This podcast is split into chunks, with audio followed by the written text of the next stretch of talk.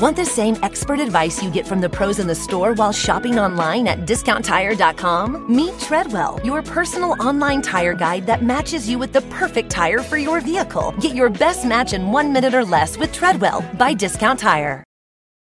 Hey, friends, and welcome to the Happy Hour with Jamie Ivey podcast. I'm your host, Jamie, and I'm so glad you're here. Each week on this show, I invite a friend to join me, and we chat about the big things in life, the little things in life, and everything in between.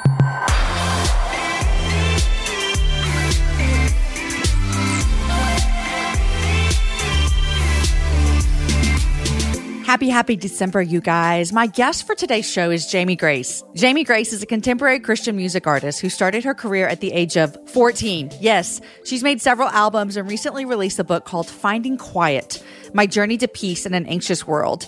Jamie lives on the West Coast with her husband and her daughter, and she's back on the show. She's been on before when she was a newlywed back in 2018. So I loved hearing about all the life updates since she was last on. On today's show, we talk about finding quiet through seasons of change, growing up in the public eye as a teen star, and the process of transitioning her image from child fame to a grown married woman with a family.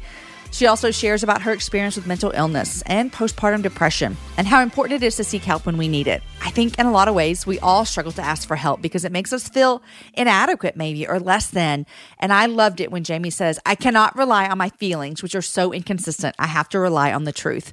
You guys are going to love that when you hear it coming up. Asking for help may make us feel inferior, but those feelings are not true. The truth is that God will meet all of our needs, but we sometimes just have to be willing to ask for and accept the help that He provides. You're going to love my conversation with Jamie today.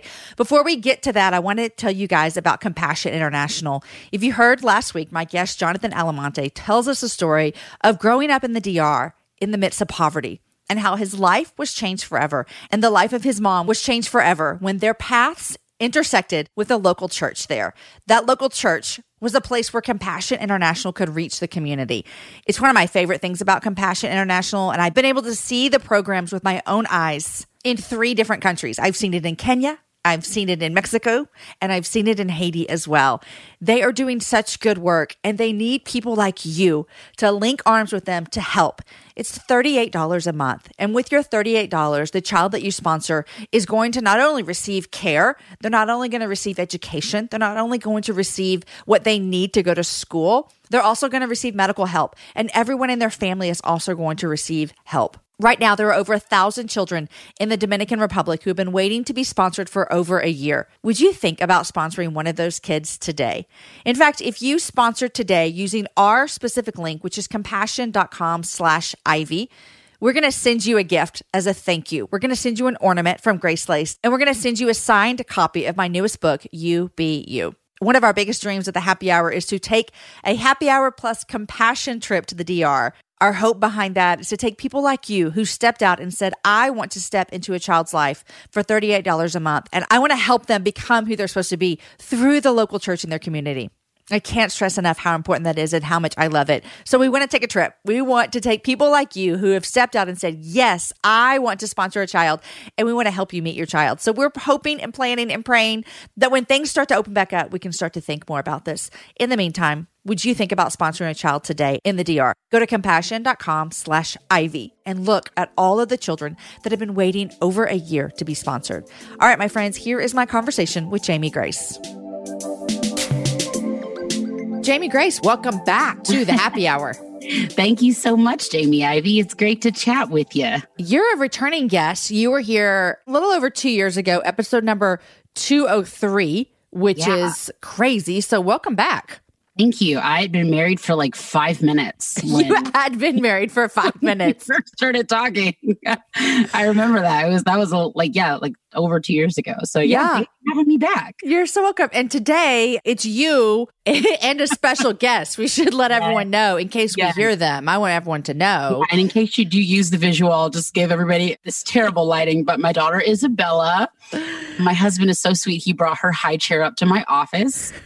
And so she is just munching away on her lunch right now and just hanging out. This is what we call like mom life. You know, you're sitting here doing a podcast. This doesn't come out until the very first week of December, but it, we're recording October 13th, which is the actual release day yeah. of your new book, congrats. Yes, yes, so today's release day, you're mm-hmm. recording a podcast and you're cutting up food and giving out a juice box to your daughter. This is right. the life. Literally holding a juice box in one hand, and in my right hand, I've got uh, YouTube on standby that'll start on the TV down the hall, so that she can run down there and be excited when she hears it down the hall, just in case. So, oh my know, gosh, I'm, I'm prepared, Jamie Ivey. I've learned a lot of lessons not really sure who taught me this exact lesson, but I'm ready to go. Let's do this. this is what I need everyone to know because they think like, oh my gosh, you released a book or you released an album or you're yeah. doing all these things. I need you to know that Jamie Grace released a book today and she still has to feed her daughter lunch, you guys. Nothing changes in her life.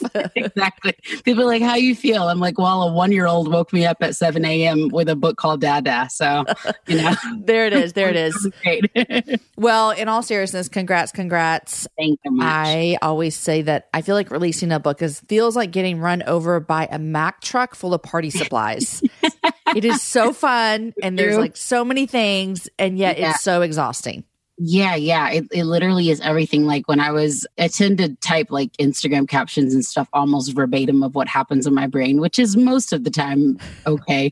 And I was just typing it. I was like, I'm excited, I'm honored, I'm tired. And I just left it in there because I was like, it's true, I'm tired. Yeah, but like yeah. you said, it's party supplies. So it's this exhaustion that leads into like just gratitude and joy at the yeah. same time. You know, yeah. I've, I've been working on this book for literal years. And so it's good to finally have it out in the world.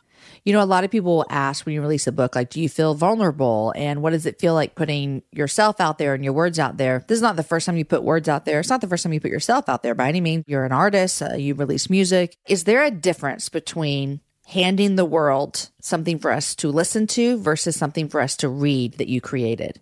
Yeah, I mean, there was definitely more pressure going into this, you know, especially the nature of my music. I'll have a lot of and I'm grateful for this, but I'll have like, you know, people in like their 30s like reach out and be like, oh, my daughter's a huge fan. It's the music that gets her up in the morning. And that's like a huge like privilege and a huge blessing. I do think that a lot of times what happens is people forget that like I'm almost 30 and I also have a child.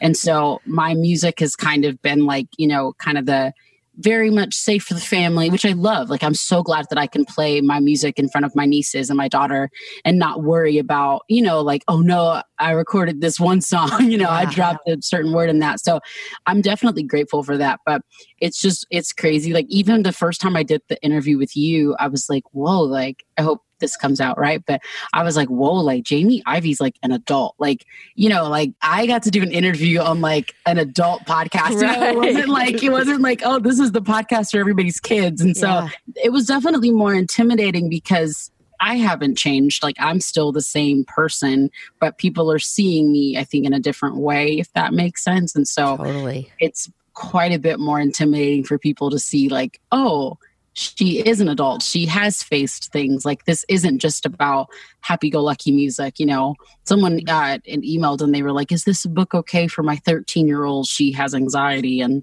uh, you know, I can't really answer that for everybody's kid because everybody's kid is different. But, you know, I have to just be honest with people and be like, This book isn't written for 13 year olds. You know, this is a book about a 20 something facing adversity. And so it's more intimidating in that sense that I feel like people are like, I don't know, like seeing like seeing like, oh, maybe she's gone through a few things.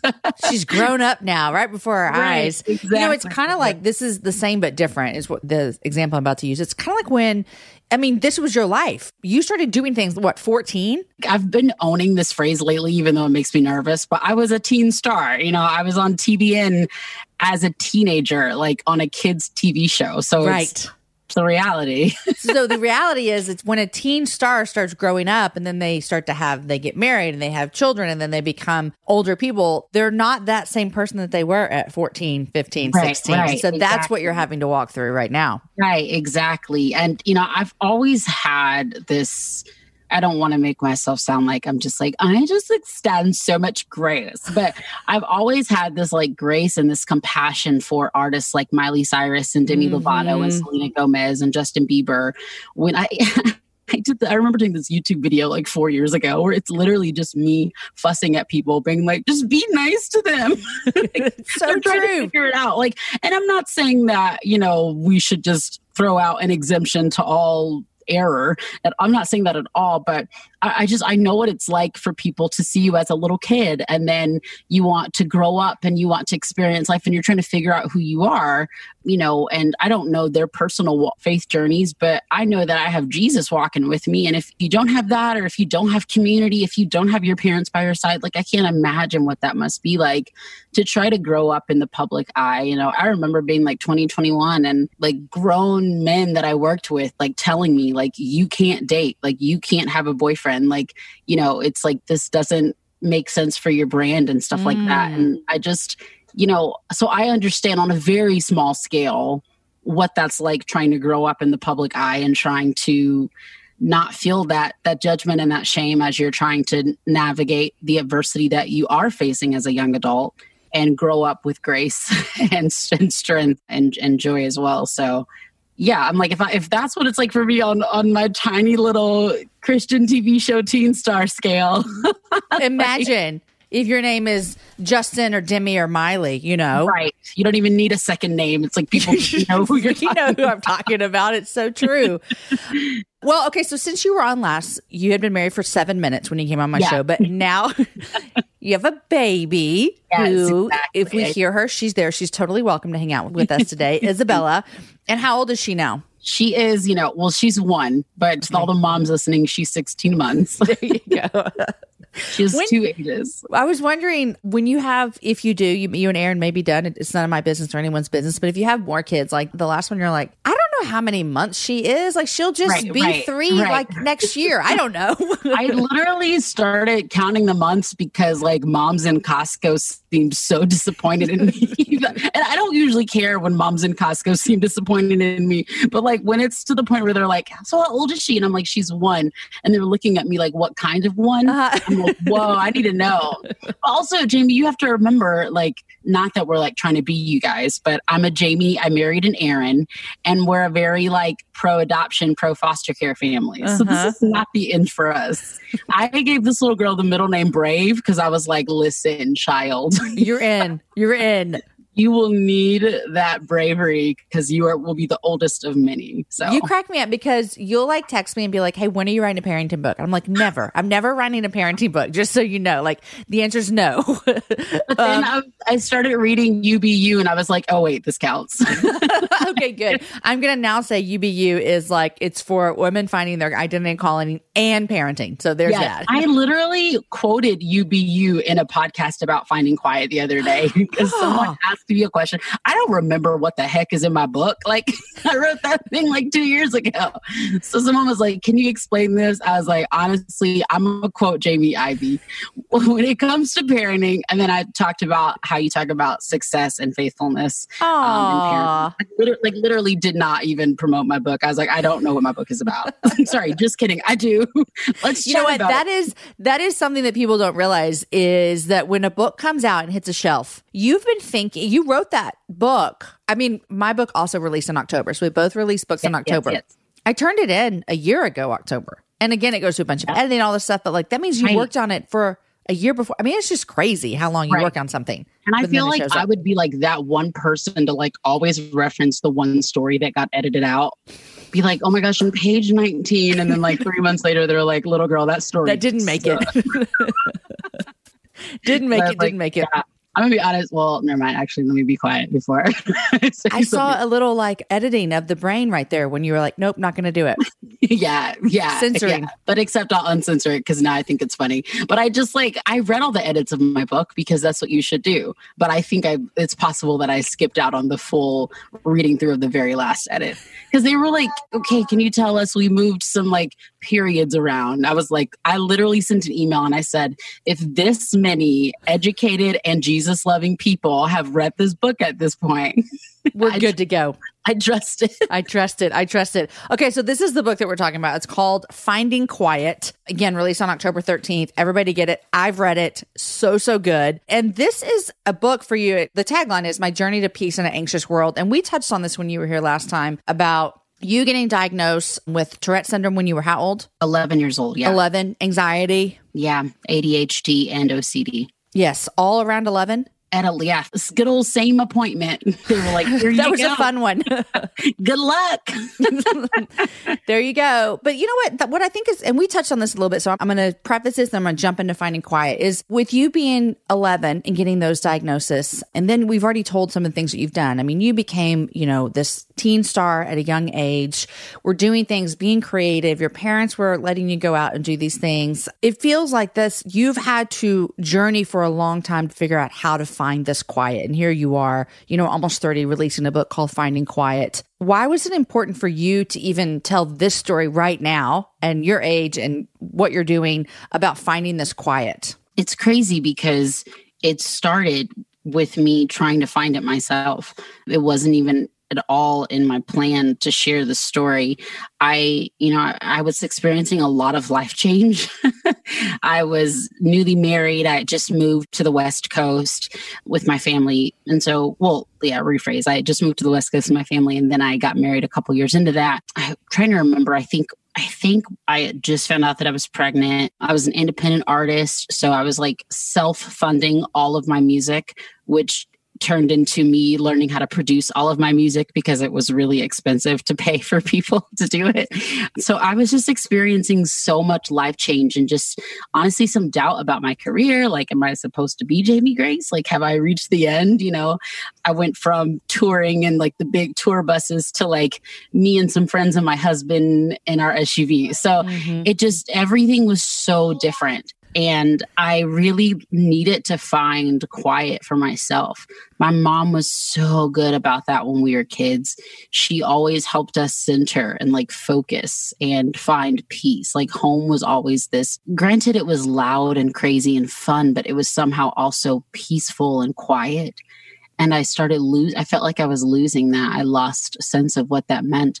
So I started journaling on just trying to calm my own anxiety. And I shared it with my sister, who she and I, depending on what circle we're in, we call each other our claim to fame. So she's the poet Morgan Harper Nichols.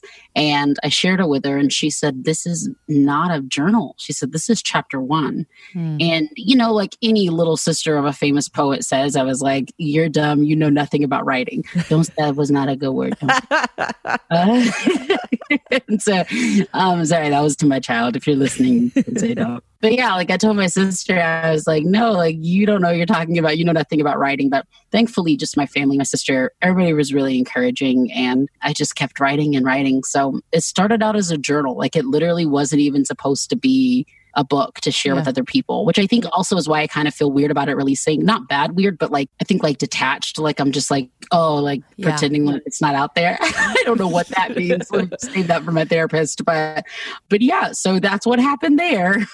okay, so here's my question for you about finding quiet is I would imagine that um, you live a, a, busy life, but just being like a mom to a one year old is busy. Right. Married, um, creating music, stuff like that. And I know that you lived a busy life when you were younger, and you just told me that like your mom created this peaceful home, even though it wasn't yeah. like void of of noise per se, but it was this peaceful place. Right. I think that's what a lot of people are yearning for is how do mm-hmm. I have in the midst of what can feel like very chaotic and noisy lifestyle sometimes. So what is that? What is that peaceful home that your mom created and what have you found is the peace in the midst of you still have your obligations in life and you still have maybe a diagnosis and you still right. have a job. These things don't go away. Right. Exactly. So how do we find that in the midst of it? Yeah. And I mean, you know, when I say that our home growing up was loud, like I mean it. Like everybody in our house loves dance and instruments and music. My parents, uh, they're both Morgan and I were biological sisters that are biological parents, but our parents fostered children. And so there were always kids in and out of the home. Our parents were pastors. There was always a counseling session happening in the home. So it was so much happening in that house all the time. But one thing that my mom did, she really enjoyed quiet car rides. And I know exactly how long it takes to get to our home church from our house. It's 12 minutes, just over, because my mom really enjoyed quiet. Now, again, we love music. We love talk radio. Um, I guess now they're called podcasts. But, you know, growing up, my mom would say, we're just going to embrace the quiet in the car. And you mm. could talk, of course, like it's, you know, you don't have to be quiet, but mm-hmm. we would just cut out some of the additional noise that was unnecessary. You know, something that I learned from my mom is like it's really easy to acknowledge all of the noise around us. Like for me, like I could be like, oh yeah, my daughter always needs something, or you know, when my husband's working out at home, he's blasting music, or you know, our neighbors are really chatty. You know, they have like this one dog that just hangs out on the porch and I'm just like, hey guys, let's make him an indoor puppy.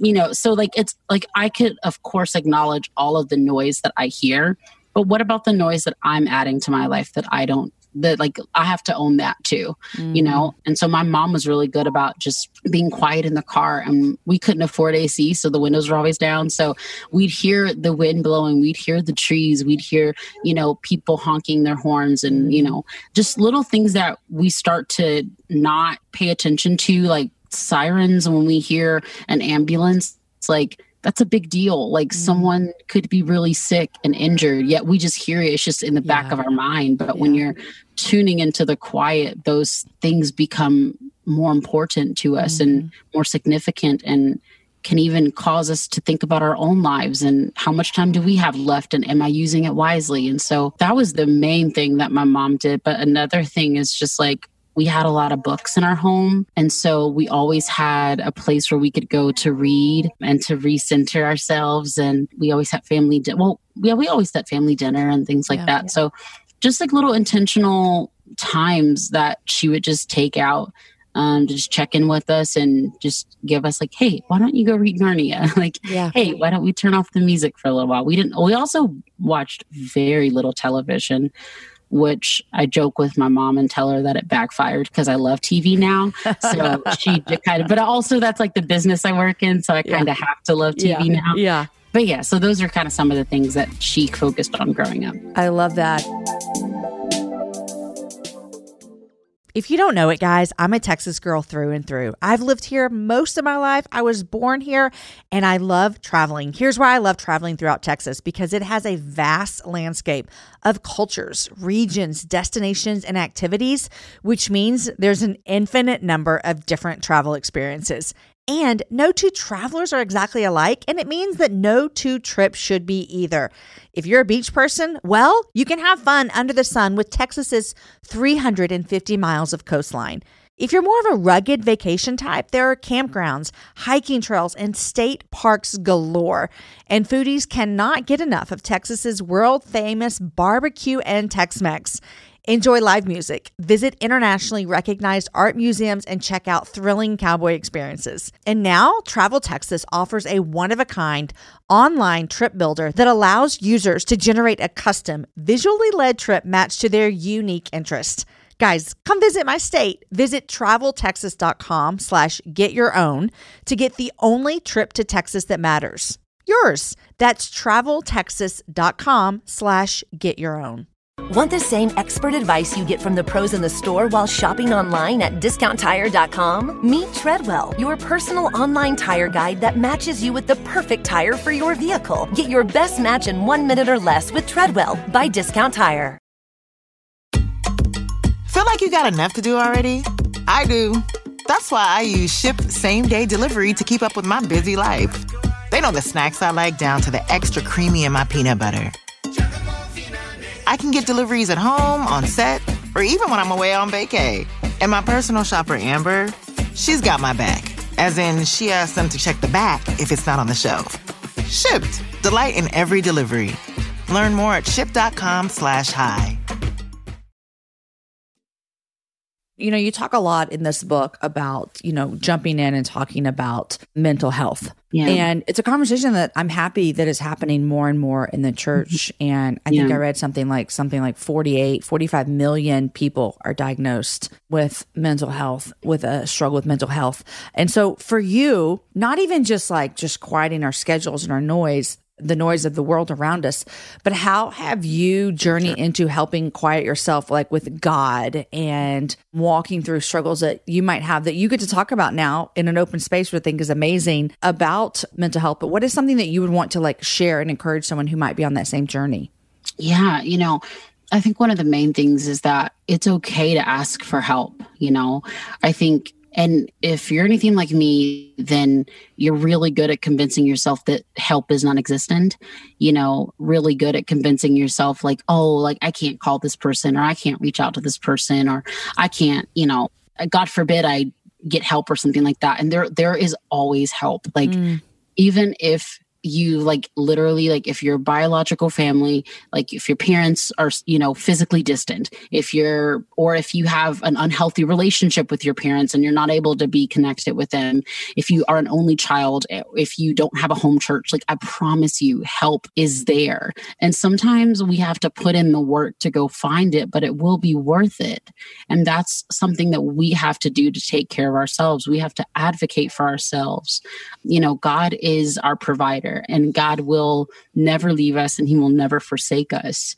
But God is not the player one in a video game you know, that will just reach down and grab us by our shoulder in places where we need to be, mm-hmm. unless he starts doing that. I'm not here to say what God will and won't do, but based on, you know, what I'm aware of, that doesn't happen. And so we have to be able to reach out and ask for that help. And you know, one of the first places that a lot of us can find that help is in our home. If you have a spouse or a sibling or a parent, you know, reach out to them and say, like, hey, I'm struggling. I need some help. I need to talk. Or it might be, you know, a mentor, it might be a pastor. A lot of people say that, and I say this as someone that has gone to a larger church for the last few years, but I've actually heard a lot of people say, oh, my church is really big. Like they don't have stuff like that. Mm. And I'm like, well, hey, maybe it's time to switch gears and find a little country church with 80 mm-hmm. people in it. You know, wear your mask or go online, you know, yeah. do what you got to do mm-hmm. to be mm-hmm. safe, but but find those people that can be your village, that can be your community. And I'm also a very pro therapy person, yeah. so yeah. you know, I'm like it's so I remember after I, I had Isabella looking at her and don't know her name. Like how like how does that happen to a person? I'm sorry, sweetie. Oh, she's about to fall asleep. Uh, but I remember, you know, after I had her, I think it was about two to three months after I had her, and I was diagnosed with postpartum depression. And it was one of the hardest things that I've yet to do because, or like experience, because I'm just used to like most of my diagnosis happened when I was a minor. So it's like this built in, oh, your parents are more than likely going to mm-hmm. help you take care of it. But that was like one of the first times in my life where like I really had to be proactive about saying to my husband and my sister and my mom, I need help. I can't do this alone. And it made me feel very inadequate and very insecure and less than to be honest. But mm-hmm. I knew what I had to do in that moment was not rely on my feelings, which are so inconsistent. I had to rely on the truth. And I knew the truth was that I could not do it alone. Yeah. And it, my daughter is better off for that. And I'm better off for that. Yeah. My marriage is better off for that. And so it's hard to ask for help. It's hard to fight past those feelings, reach for the truth, and say, I need help but it's always worth it. It's always much better than trying to fight it alone. You know, it's interesting as you were saying that. I think that a lot of women would be diagnosed with postpartum, but it might be the first time they have ever been diagnosed with any kind of mental health problem. And so I'm, I'm sitting here listening to you, and you were saying how you knew that you had to ask for help and you knew you couldn't do it alone. Do you think that you had years of learning that kind of under your belt that helped you when you got there to go, I know that I can't do this by myself? I think maybe like uh, subconsciously I did. Because why did you ask for help and some people don't, is what I'm trying to get to. Right, exactly. So the reason why I asked for help is because I physically saw that I couldn't do it alone. I had this terrible habit, like, especially in my earlier 20s, of just like, I can't do it alone, but I'm gonna do it. like, mm-hmm. you know, just like run myself ragged. Like, I'd be exhausted trying to like do everything by myself, take care of everything by myself. And I would just fall asleep at some point. Yeah.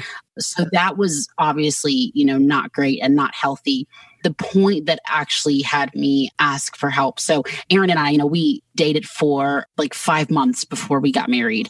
And so when we knew that we were having a baby, we were like, we should like, you know, get some extra resources as far as like, I'm I, again, I'm a very like, I am a very pro therapy person. So that's probably also where some of it came in, uh-huh. uh, came into play. And so I remember we had started seeing a therapist and we were sitting there and the baby was about three months old and i was just i was just i was out. I was just very emotionally detached. And yeah so i feel like i kind of went to reach out for help before we needed it, if that mm-hmm. makes sense. Mm-hmm. And then once it got so bad, our therapist looked at me and he was like, Hey, you're not okay. You know, we need to refer you to someone, a specialist that, you know, can help with specific issues um, for women.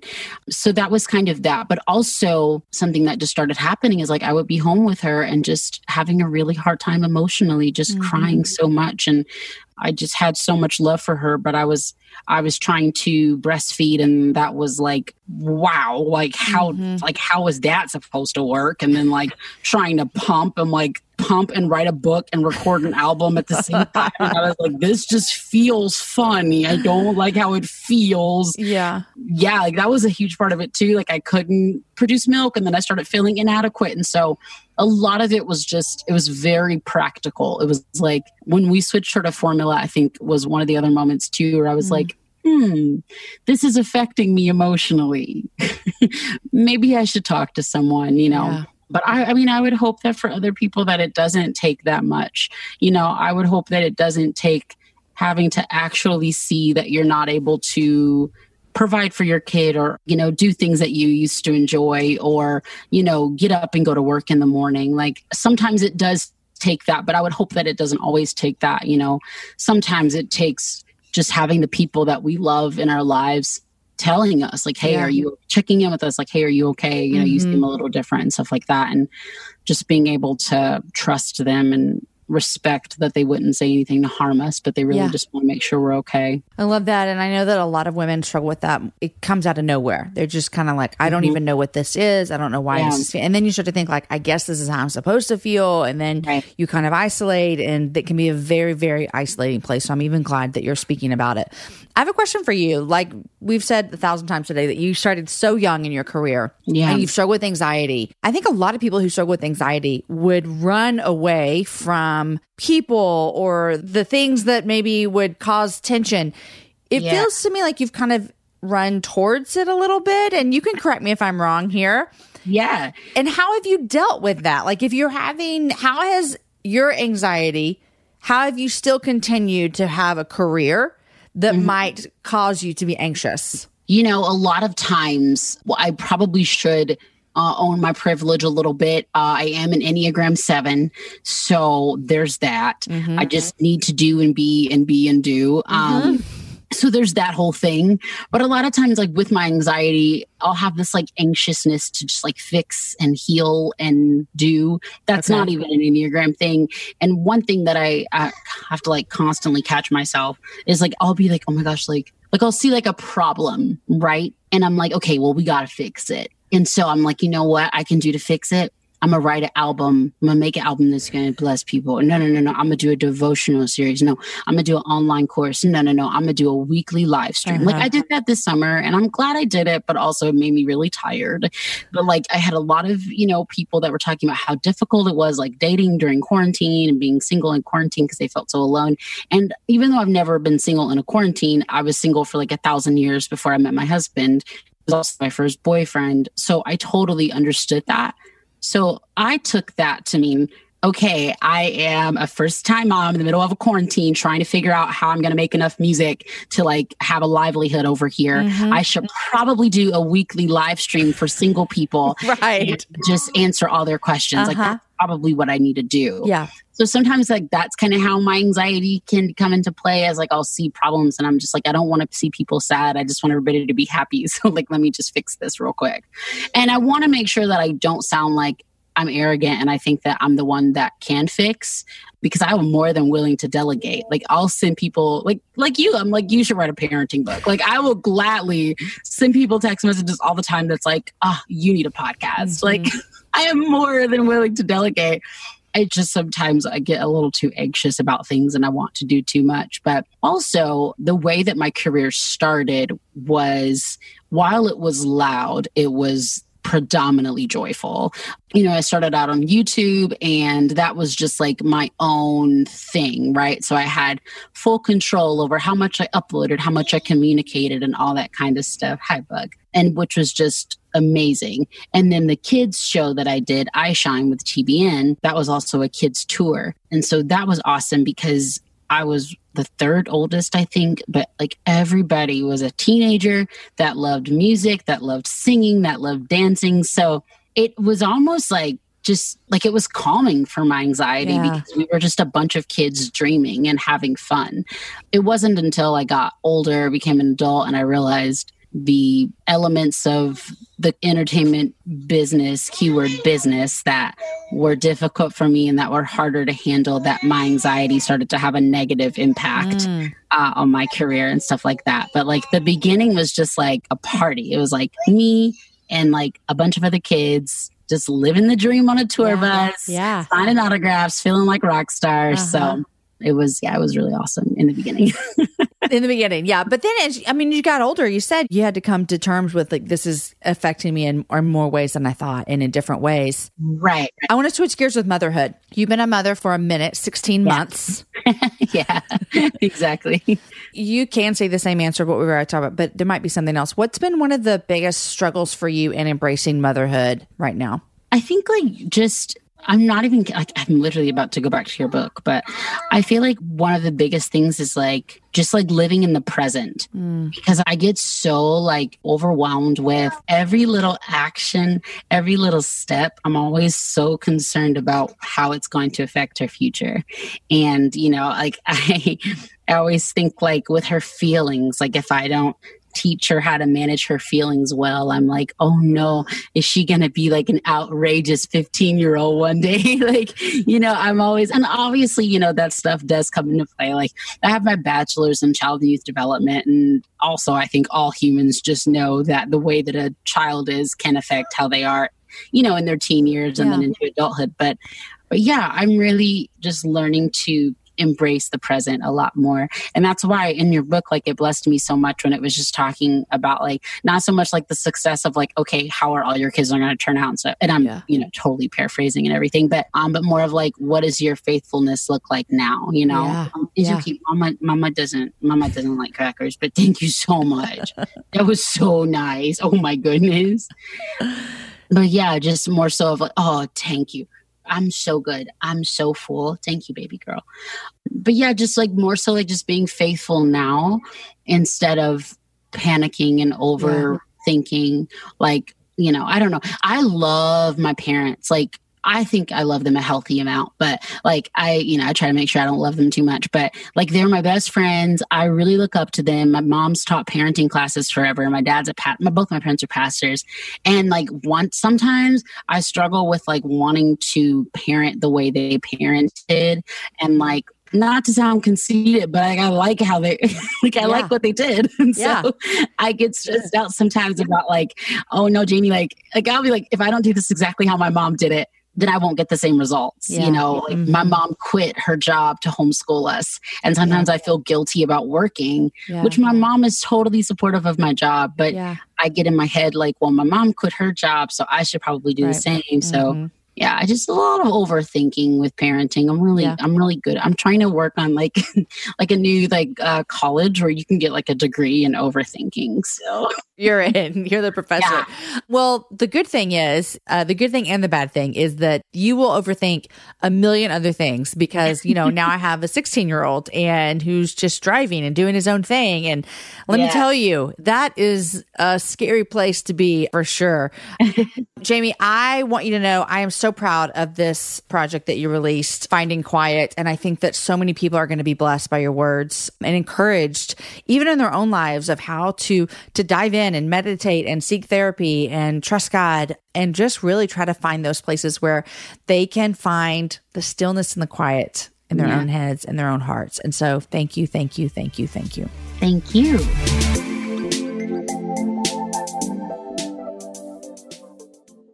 Want the same expert advice you get from the pros in the store while shopping online at discounttire.com? Meet Treadwell, your personal online tire guide that matches you with the perfect tire for your vehicle. Get your best match in one minute or less with Treadwell by Discount Tire.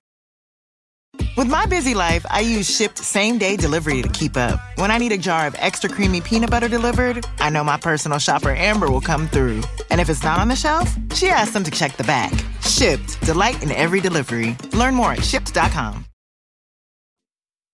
Okay. I always end every interview with what are you loving? What are you reading? What are some things that you're loving? What are you reading? Tell me all the things. Well, a couple of million things. What am I reading right now? I just got The Lazy Genius. Wow. Kendra. Kendra, yes. I just literally got it. So there's that. I've been vibing on some UBU. Oh, look at you. also, I'm super late, but I'm reading uh, the McCords Becoming Us because good. I just I love the Enneagram so much. So what number is your Aaron? Three. Okay. I'm a six, wing seven, Okay. and my Aaron's a three. Okay. Yeah, I knew either the Jamies or the Aarons were the same number. Uh-huh. Yeah. Yeah. So there's that. And I think just this is so cliche, but just being home is making me really happy. I just did my first work trip away from my humans. And it was really hard and really stressful to be away from them. But oh man, it was nice. Jamie Gray, let me tell you, when uh, COVID hit and my whole life stopped, I stopped traveling and I would travel a handful of times a month. yeah. I left for the first time in August. And let me tell you, I live in Austin. My trip was to Dallas. It's like a 40, maybe a like a- 36 a minute 38 flight. minute flight. Yes. let me tell you, I was running out of my house. I was so excited. my kids are like, wait, you're leaving? I'm like, I'm leaving. Bye. Peace out. I cannot talk to you. I'm gone. And literally, I was gone for one night. And it was. oh man. No, you know what's funny is I was scheduled to be gone for one night and I got there and the event that I was working at, they said, We've booked you through Sunday. Straight up called American oh, Airlines, changed my flight. One more night. it's like I felt so guilty about that before. And then like literally everybody in my life was like, Jamie, like the thing that got me is I think it was my mom or my husband, one of them. They're like the same person, which is creepy. But one of them said to me, just think about it this way. You will be the best version of yourself for your daughter when you come home. And I was So like, true. oh, that just took all the guilt away. So like that first day, the first two days we had to quarantine, Jamie, they gave us a room service credit. Girl, I just sat up in that bed and ate for 48 hours. It was nice. I just can't it. Mommy missed you. uh, uh, listen, my kids know that I love going out of town. And when I come back, I'm like, I got the thing is, I always say, like, especially for people like us that have careers that take us on the road, like, whenever I'm out traveling, I'm just actually doing what God has created me to do. It's one of the Yeah. things He's created me to do. And another one is to be mom to these four kids. And I'm honored and, and thankful that I get to do both. And when I'm Right. on the road, I'm 100% doing what God's asked me to do. When I'm at home with my kids, I'm trying real hard to be 100% present with them. And so it's just, I get it. I get what you're saying, but also Yeah. we get to do our thing and it's exciting. right. Jamie, thank you. Thank you, Jamie Ivey. This was lovely. Thank you, Jamie Grace. It's so lovely. Always lovely to talk to you. And congrats on the book. Congrats on the baby. Congrats on all the things. Thank you so much. I really appreciate it. Today's show was edited and mixed by the team at Podshaper, and the music was developed for the show by Matt Graham. Show notes are written by Abby Castell, and the whole thing is organized by Lindsay Sweeney. Friends, enjoy your week. Share the show with a friend. Have a happy hour with a friend. Come back next week to hear my conversation with Love Beyond Walls founder Terrence Lester.